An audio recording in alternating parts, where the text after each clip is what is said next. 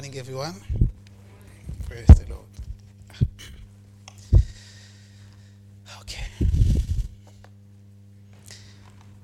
Let's pray again.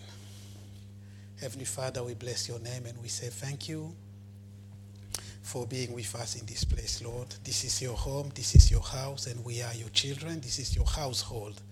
We exalt your name, Lord. We depend on you, we rely on you.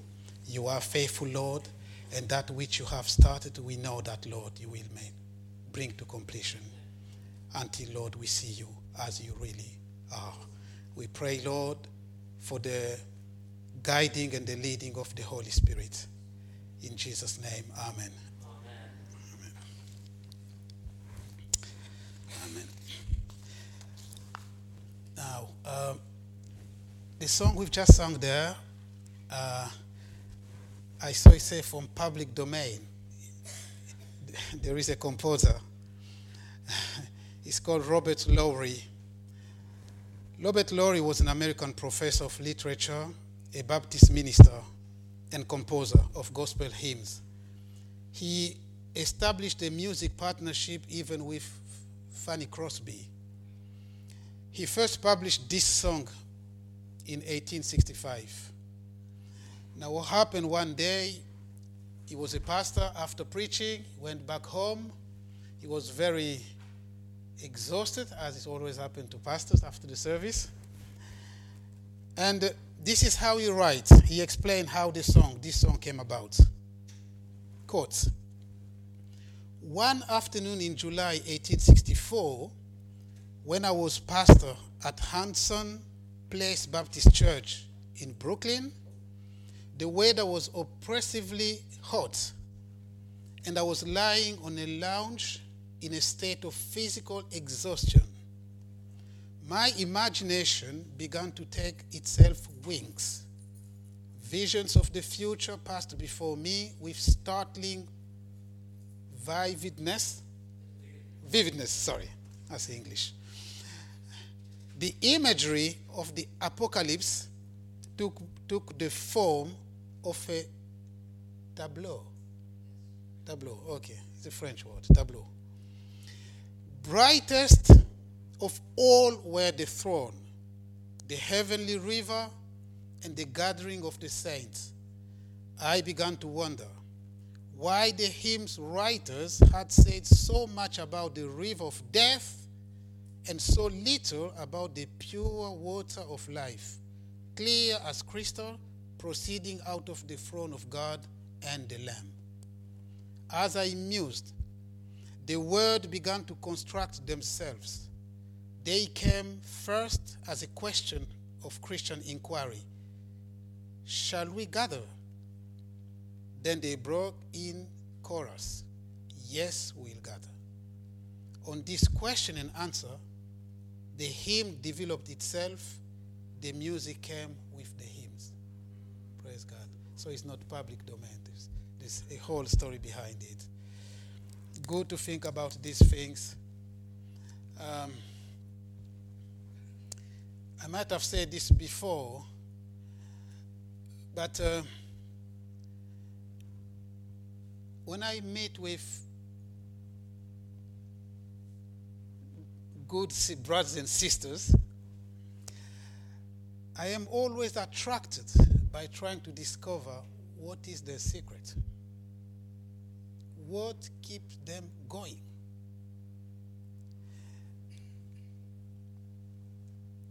I think it was Sister Yolanda who prayed about uh, going deeper with the Lord. She gave a testimony. And I think it's the pastor who spoke about superficiality, etc. But when you meet a serious believer, I think myself, what's the secret? What, what keeps them going? And I found that for some of them, it's just singing godly songs. For some of them. For most of them, the face of the Lord, the presence of God. For some of them, just that love, the fellowship, true, genuine fellowship with the brethren keeps them going. They are so concerned with a brother if a brother is in trouble, has a problem, is backslide, etc. And that keeps them going. And they have that big picture that keeps them going. It's very, very, very important that we look around. Because the people God has put around us in the church, it for our own edification. We should not say, I will do things my own way. We are a body, remember. A body. Pay attention to what is happening. See how other people are moving with the Lord. Learn from them. Learn. And we'll be strong. Because if I do things my own way, not only I will be lost, but I will mislead others. Because they will begin to take my own ideas as a model. But it's not. I'm doing things my own way. We are called to do things according to God's way and be led by Him. Yes, we'll gather at the river.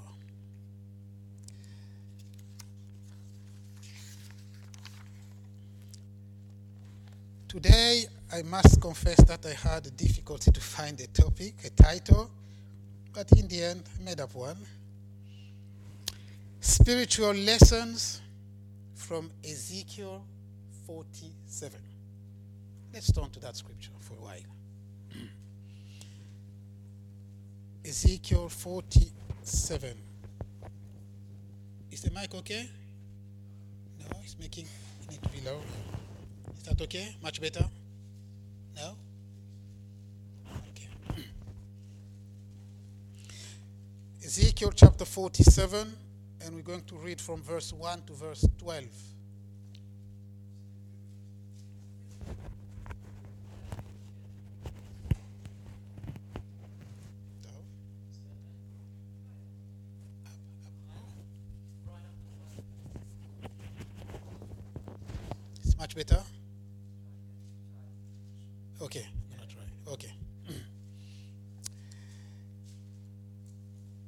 Ezekiel chapter 47. Then he brought me back to the door of the temple, and there was water flowing from under the threshold of the temple toward the east. For the front of the temple faced east. The water was flowing from under the right side of the temple, south of the altar. He brought me out by way of the north gate and led me around on the outside of the outer gateway that faces east. And there was water running out of the right side. And when the man went out to the east with the line in his hand, he measured 1,000 cubits, and he brought me through the waters. The water came up to my ankles. Verse 4. Again, he measured 1,000 and brought me through the waters. The water came up to my knees. Again, he measured 1,000 and brought me through. The water came up to my waist. Again, he measured 1,000, and it was a river that I could not cross, for the water was too deep, water in which one must swim, a river that could not be crossed. Verse 6 He said to me, Son of man, have you seen this? Then he brought me and returned me to the bank of the river. When I returned, there, along the bank of the river, were very many trees on one side and the other. Verse 8. Then he said to me, This water flows towards the eastern region, goes down into the valley, and enters the sea. When it reaches the sea, its waters are healed. And it shall be that every living thing that moves, wherever the river go, we live. There will be a very great multitude of fish because these waters go there. For they will be healed, and everything will live wherever the river goes. Thank you. Verse 10. It shall be that fishermen will stand by it from En Gedi and En Eglaim. There will be places for spreading their net. Their fish will be of the same kind as the fish of the Great Sea, exceedingly many. But its swamps and marshes will not be healed, they will be given over to salt. Verse 12. Along the bank of the river, on this side and on that, and that, will grow all kind of trees used for food. Their leaves will not wither, and their fruit will not fail they will bear fruit every month because the water flows from the sanctuary. Their fruit will be for food and their leaves for medicine. Amen.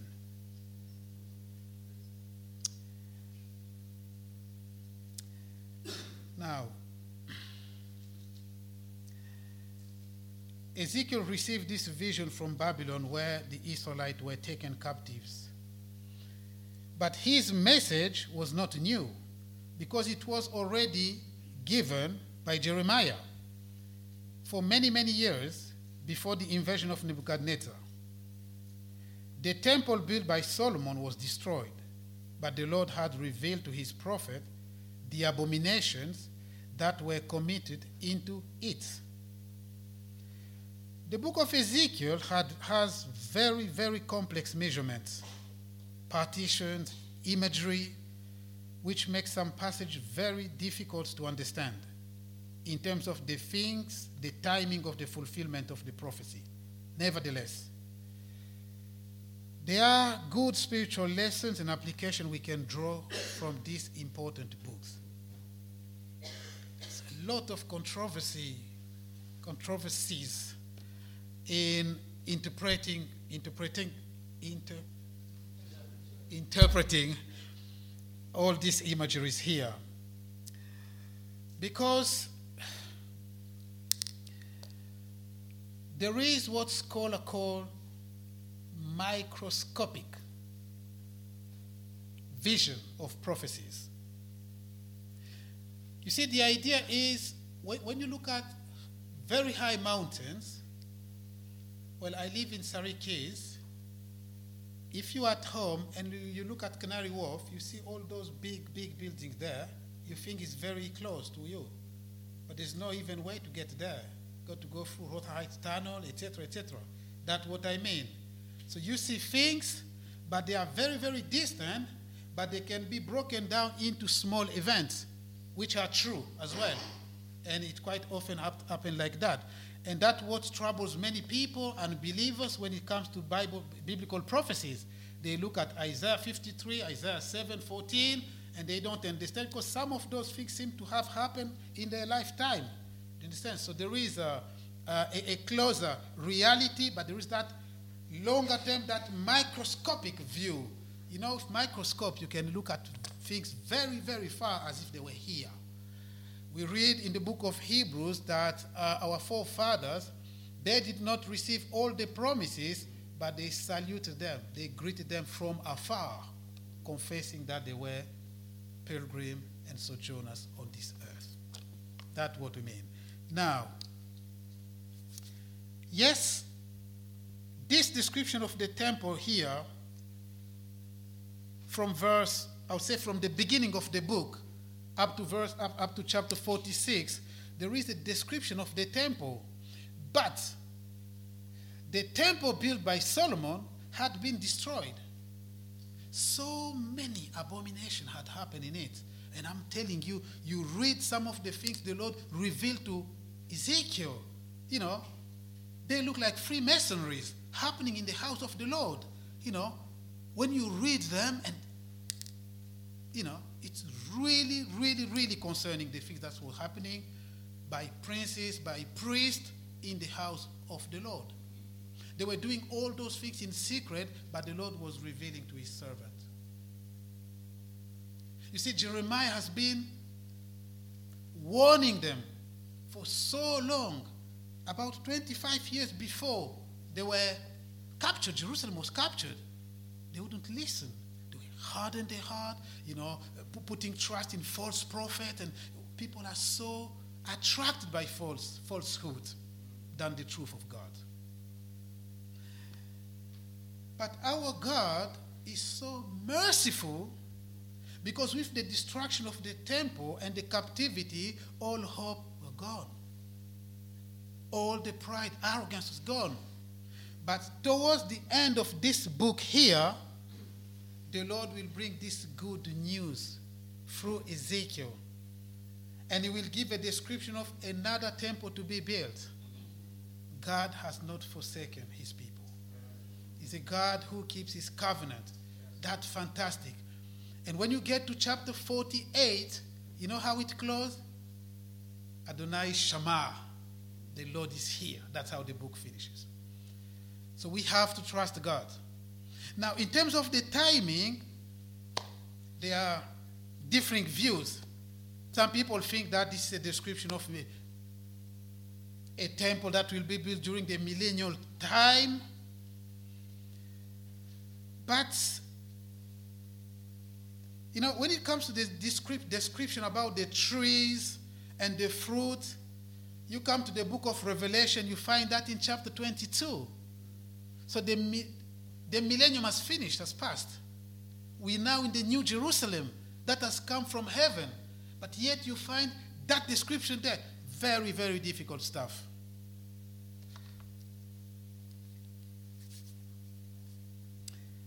Now, one of the key features of the book of Ezekiel is the, the transfer, I will call it like that, of pers- accountability towards God to individuals. Because up until that time, there was always a collective punishment, collective curse, things like that. But at some point, the Lord says, Enough is enough. Now is the soul that's sin that will die. And there is a transfer now on individual accountability and responsibility the matter of obeying God. And you see, from that point of view, we can begin to draw some lesson for ourselves. Well, we're talking about temple here. Doesn't the Bible say we are the temple of the Holy Spirit? 1 Corinthians 6 19. So some of the things here apply to how we care for the temple of God that we are.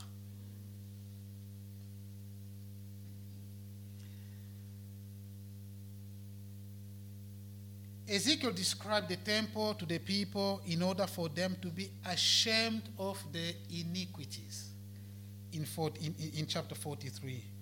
In chapter 44, he set out some instruction from God. Foreigners and circumcised should not enter the sanctuary. They can enter other places, but not the sanctuary. Because the sanctuary is for worshiping the Lord in the beauty of holiness.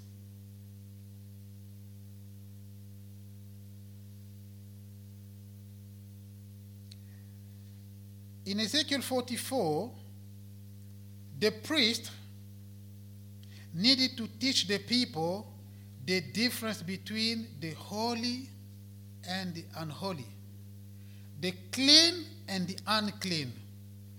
Very, very, very, even more important nowadays.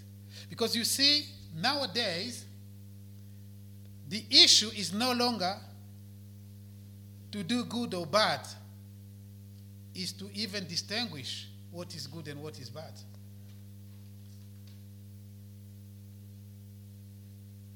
So the people of God need to know to be able to discern what is good from what is bad. Very difficult. It's not just, just enough now to say, I'm not doing bad, I'm not sinning, is what is sin. Because if the law makes it something positive, then everybody's in trouble. What is sin? How do you go and tell someone, don't do that because it's sin in the sight of the Almighty? He said, no, you're going to get arrested. It's good. What does the Bible say? Woe unto those who call evil good and good evil. Problems. But in those times of Ezekiel, they had to go back because evil was so widespread, abomination, even the Bible calls.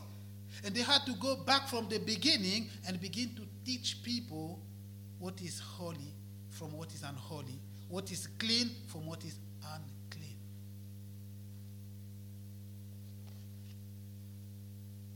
In the talk with the Samaritan woman, the Lord used a similar teaching in which the whole description from Ezekiel is transferred onto individual lives.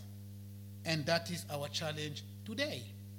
Because the Lord is speaking of people who will believe in, in Him, you know, fountain, fountain of river will flow from them, they will usher into eternity, etc. The same picture again. It becomes a personal responsibility and accountability to the Almighty God. Now, I've said that already. In John 3 8, the Lord told Nicodemus, The wind blows where it wishes, and you hear the sound of it, but cannot tell where it comes from and where it goes. So is everyone who is born of the Spirit. If you feel a bit lost here, I've been a lot of time lost, even when preparing. I'm giving you a hint. We're talking about being led by God, by His, His Holy Spirit. That's where we're going. Because the Lord told Nicodemus, you know, people who are born by the Spirit, who are led by the Spirit, He speaks of the new birth. It's not just an intellectual, moral conversion like the first John Wesley had before he genuinely come to the Lord. So it's very, very dangerous place to be. Because we find this uh, advice in the Bible examine yourself to know if you're in the right place. Examine yourself. You see, Ezekiel here is walking, is going, and then he's testing. He walks a little bit, he tests. He walks a little bit, he tests. He's going deeper and deeper and deeper with the Lord. By the time he comes back, he can see all the fruit behind him. We got to go hand in hand, step by step with the Lord, very slowly. Not overrun God. Slowly with God. Learning day by day. Taking on board and obeying the little God is putting in our hand, treasuring them, putting in our heart, and going slowly. God will perfect his work in us.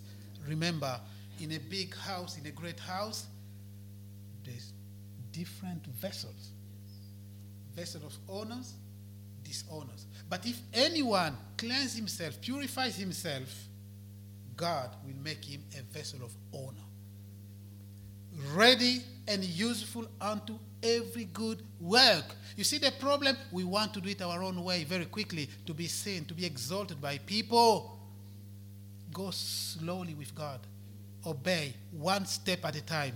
God will perfect that work in us.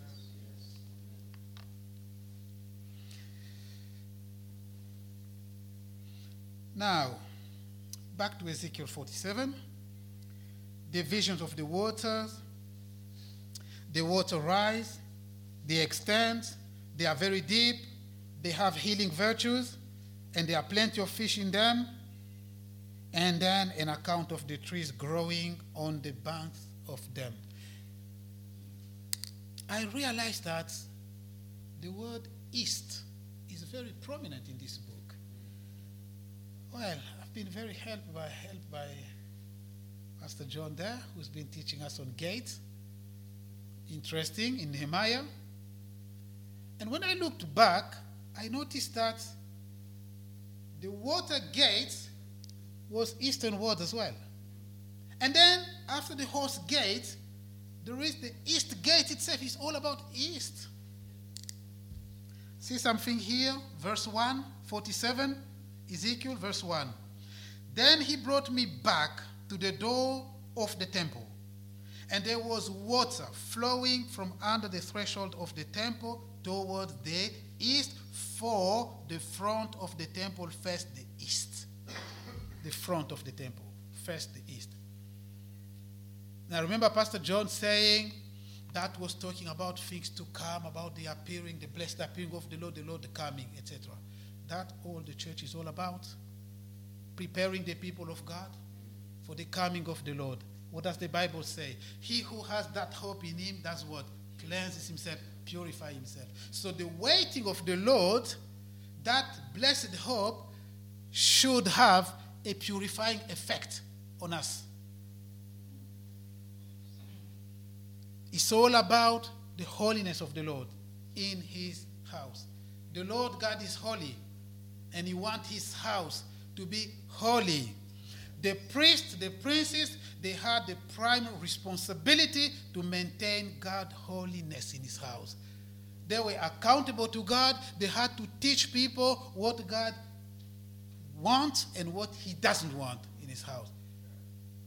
We're not just allowed to come with our own model, our own stuff, you know, our own excuses. There is a way. Didn't Paul told Timothy, if I delay, you should know how to conduct yourself in the house of the Lord, which is both the pillar and the ground of truth. The house of the Lord. We're coming from different background, and we need to learn. It's very, very important that we begin to learn. That's why the Bible is given. That's why you have pastors. That's why we have teachers to prepare the people of God that we may attain that unity of faith. Yes. Very, very important.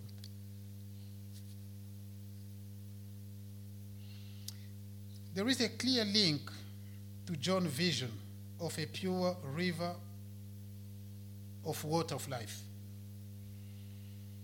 In Revelation 22, that seemed to represent God's full glory and the saints' perfect joy in Revelation 22. As I said before, slightly different views, but although people differ on the interpretation of the timing of the timing of the fulfillment of this, there is one positive thing in all the interpretation is that these things here can be applied to the church. They can be applied to the church. We can't just ignore them and say this way for Israelite. No. You know, all scripture is inspired. God breathed for our instruction. Now the rise of the water. Water came from under the threshold of the house eastward and from the south side of the altar. The word of God, the law, was given to the Hebrews, to the Israelites. You see, whether we feel uncomfortable with that, that's God's choice and decision. That's what it is. In this case, water was coming from somewhere. Well, all Ezekiel could do is to follow. Is to follow.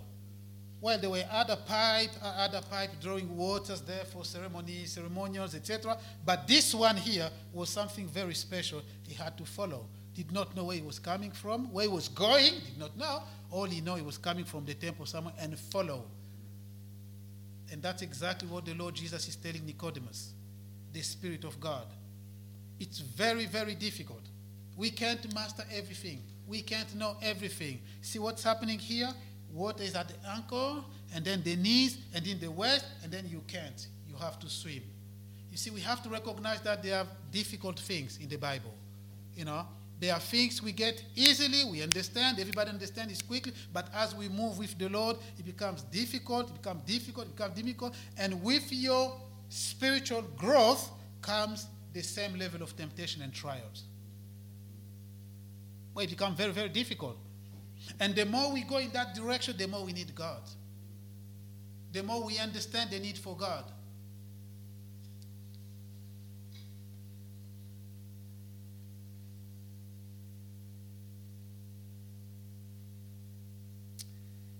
Christ Himself is the temple, He is the door.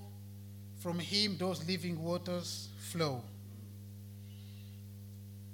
especially out of His peace side. It is the water that he gives us that is the well of water which spring up. But whoever drinks of the water that I shall, that's Jesus Christ himself speaking, but whoever drinks the water that I shall give him will never thirst. Friends, the water that the Lord will give, that's life, because water is life. We will never thirst again. I'm going to allow myself a very brief digression. There was in the Bible a man called Lazarus. He's known as a beggar. Beggar? What's the difference between beggar and burger? beggar, okay. A poor, poor man. The Bible says this. There was the poor Lazarus, to avoid embarrassment, and a man who was rich, a rich man. The Bible says Lazarus died and the rich also died. I like that. You see, rich people think they're untouchable, you know. Death is scared of them, is afraid of them. No. The rich man also died. Here is the reality now. They find themselves in the Hades. The rich in that place, place of torment, and Lazarus in the paradise. The rich man lifted his eyes, which suggests to me that he was in a very, very lower part, and prayed. Wow, a rich man prayed.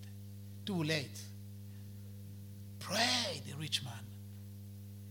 He doesn't ask for a water, bottle, no. Drop. Drop of water. The living water he rejected all his life. How sad.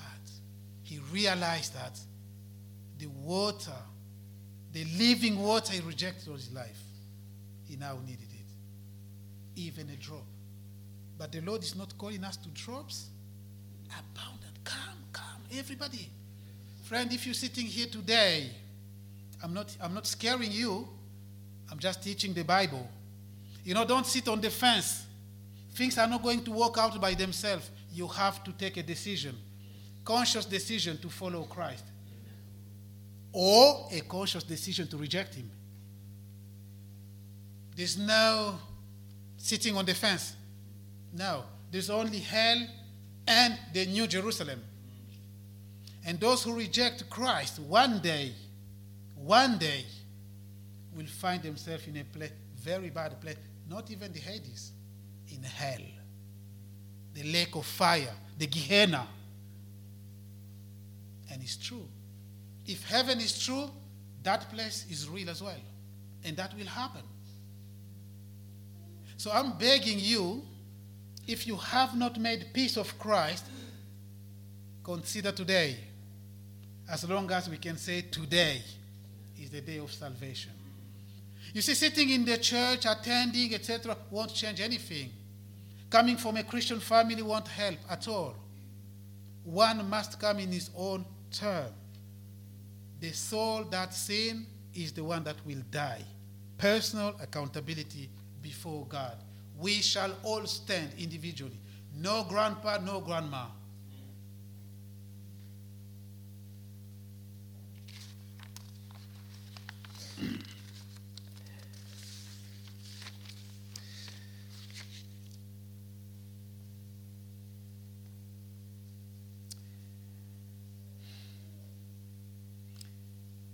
The water had healing properties. Jesus Christ came, he died and rose again, and left us the gospel, the good news. The good news that is healing individuals and nations, those who believe. Christ is able,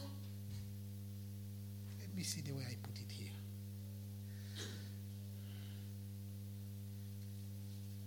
Yes.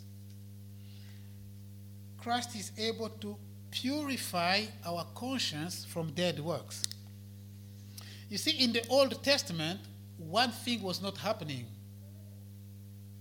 despite the atonement was the conscience. You want to know one of, one of the biggest benefit of the cross and the coming of the Holy Spirit is the work on our conscience. What the freedom we have in Christ. The assurance of forgiveness. That's the work of the Holy Spirit. God can do that. Many people are under guilt because of their past. And quite frankly, some Christians too doubt the forgiveness of God. We have to present our life and our heart to the Lord, and the Lord will do the work. He can do that. He can cleanse you now. He can wipe your past. He can act on the past because His time is limitless. God can do that. God can wipe away your bad souvenirs of what you've done in the past. Well, the problem is us because we want to cling on to it. Because those things come back sometime and they're intimidating us and they're slowing us down in moving forward with the Lord. Because they are so terrified with things, all those things and the things that have happened in our lives. Doesn't the Bible say if anyone is in Christ is a new creation? All things have passed away. And behold, everything have become new. That's what Christ is doing. And the more we begin to walk with Him day by day and with each passing moment, the Lord is doing that work and we love Him more. We trust Him and we are more grateful. To whom much has been forgiven is more grateful. We begin to understand the nature and the depth of the forgiveness Christ has given to us. The lack or insufficient understanding of that means that we are ungrateful to the Lord. But if we understand what God has done for us, well, sometimes we feel, well, God has forgiven me, but, you know, I didn't really do bad things. Well, I'm telling you, God is holy.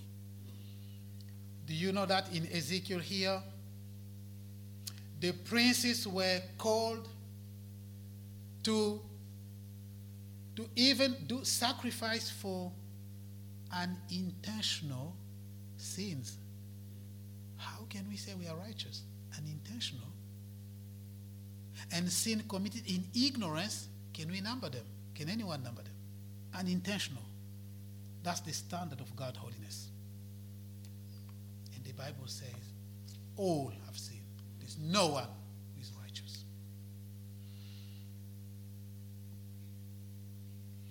Jesus Christ came that we might have life, and for that hand, He gave us, He gave us His word and left the Holy Spirit to help us. To help both the believers and the non-believers. You see, the fruits are for food and they are for medicine. Food for the believers, medicine to heal sin and conversion and salvation for the unbelievers. The Lord God is at work.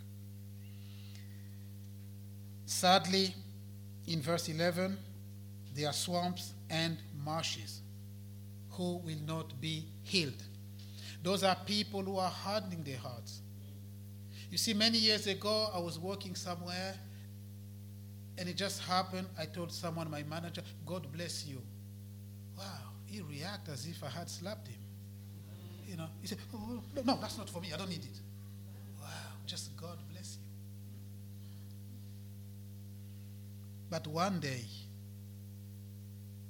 the divine judge will be sitting there. Those who have rejected him will have to face him. Friend, if you are sitting here and you haven't made peace with God, it is free.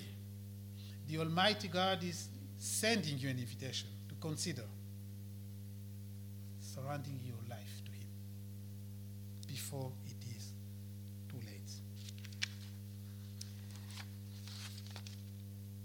In Psalm 1, the Lord says, Blessed those who do not walk according to the counsel of the wicked, but meditate his word.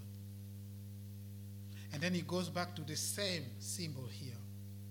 They will be like like tree planted by See, that's the reason why I was telling you that we can see that microscopic vision, but we can also see application today. And that pattern is repeated in the Bible. You shall be like a tree planted by the water. And that's what God expects from us as believers. To be like trees planted by the waters, giving fruit in every season, fruits that are acceptable to God, but fruit that will also edify fellow believers as well. Which fruit are we producing every day? Are our lives healing? What's the relationship in our families? Well, it might be easier in other families where everybody is safe, maybe. But in other families where you have one believer only, is war, lot of persecution. What do we do? There is only one Bible. We are called to produce those fruits in the hope that maybe God will touch them. It's so difficult. I've come across very, very difficult testimonies of what is going on in families. My message to you today we have to obey God and trust that the Lord God will do the work. Your responsibility and my responsibility, we are not accountable for those people, we are accountable to God. We have to play our role. We are salt and light. We should not just be Christians on Sunday. No, we have to put these things in practice and go a bit more deeper with the Lord. Friends, God has so many things to show us. So many things to show us. You know, if water is there, God wants you to swim. To swim. He wants to fill us with His Holy Spirit that we may be able to discern His ways and to do His work in the way He wants it to be done. I'm going to stop there. May the Lord bless you. And may the Lord, as you can see, it's been very difficult for me, the topic itself. At some point, I wanted just to give up because I didn't know where I was going with this. But I didn't say, if I give up, it means I'm doing my own things. I'm going to trust the Lord and see what the Lord will take out of it for his, for his people. Let's pray. Heavenly Father, we bless your name, Lord. Lord, you see all the hesitations, Lord, and the limitations, Lord. But I am persuaded that you have spoken to your people and that you will continue to expound this in everyone's hearts that we may continue to learn your holiness, to trust you, to love you, to serve you, and to await your blessed appearing. Lord, I commit each and every one here unto your hand. Yes, Master, the tempest is raging, but we need you. And we know that you have made the promise faithfully, you will see us through We bless you, Lord. We bless each family represented here. We also bless your name this church. Keep us, Lord, in the security of your faithfulness until you return or take us home. In Jesus' name.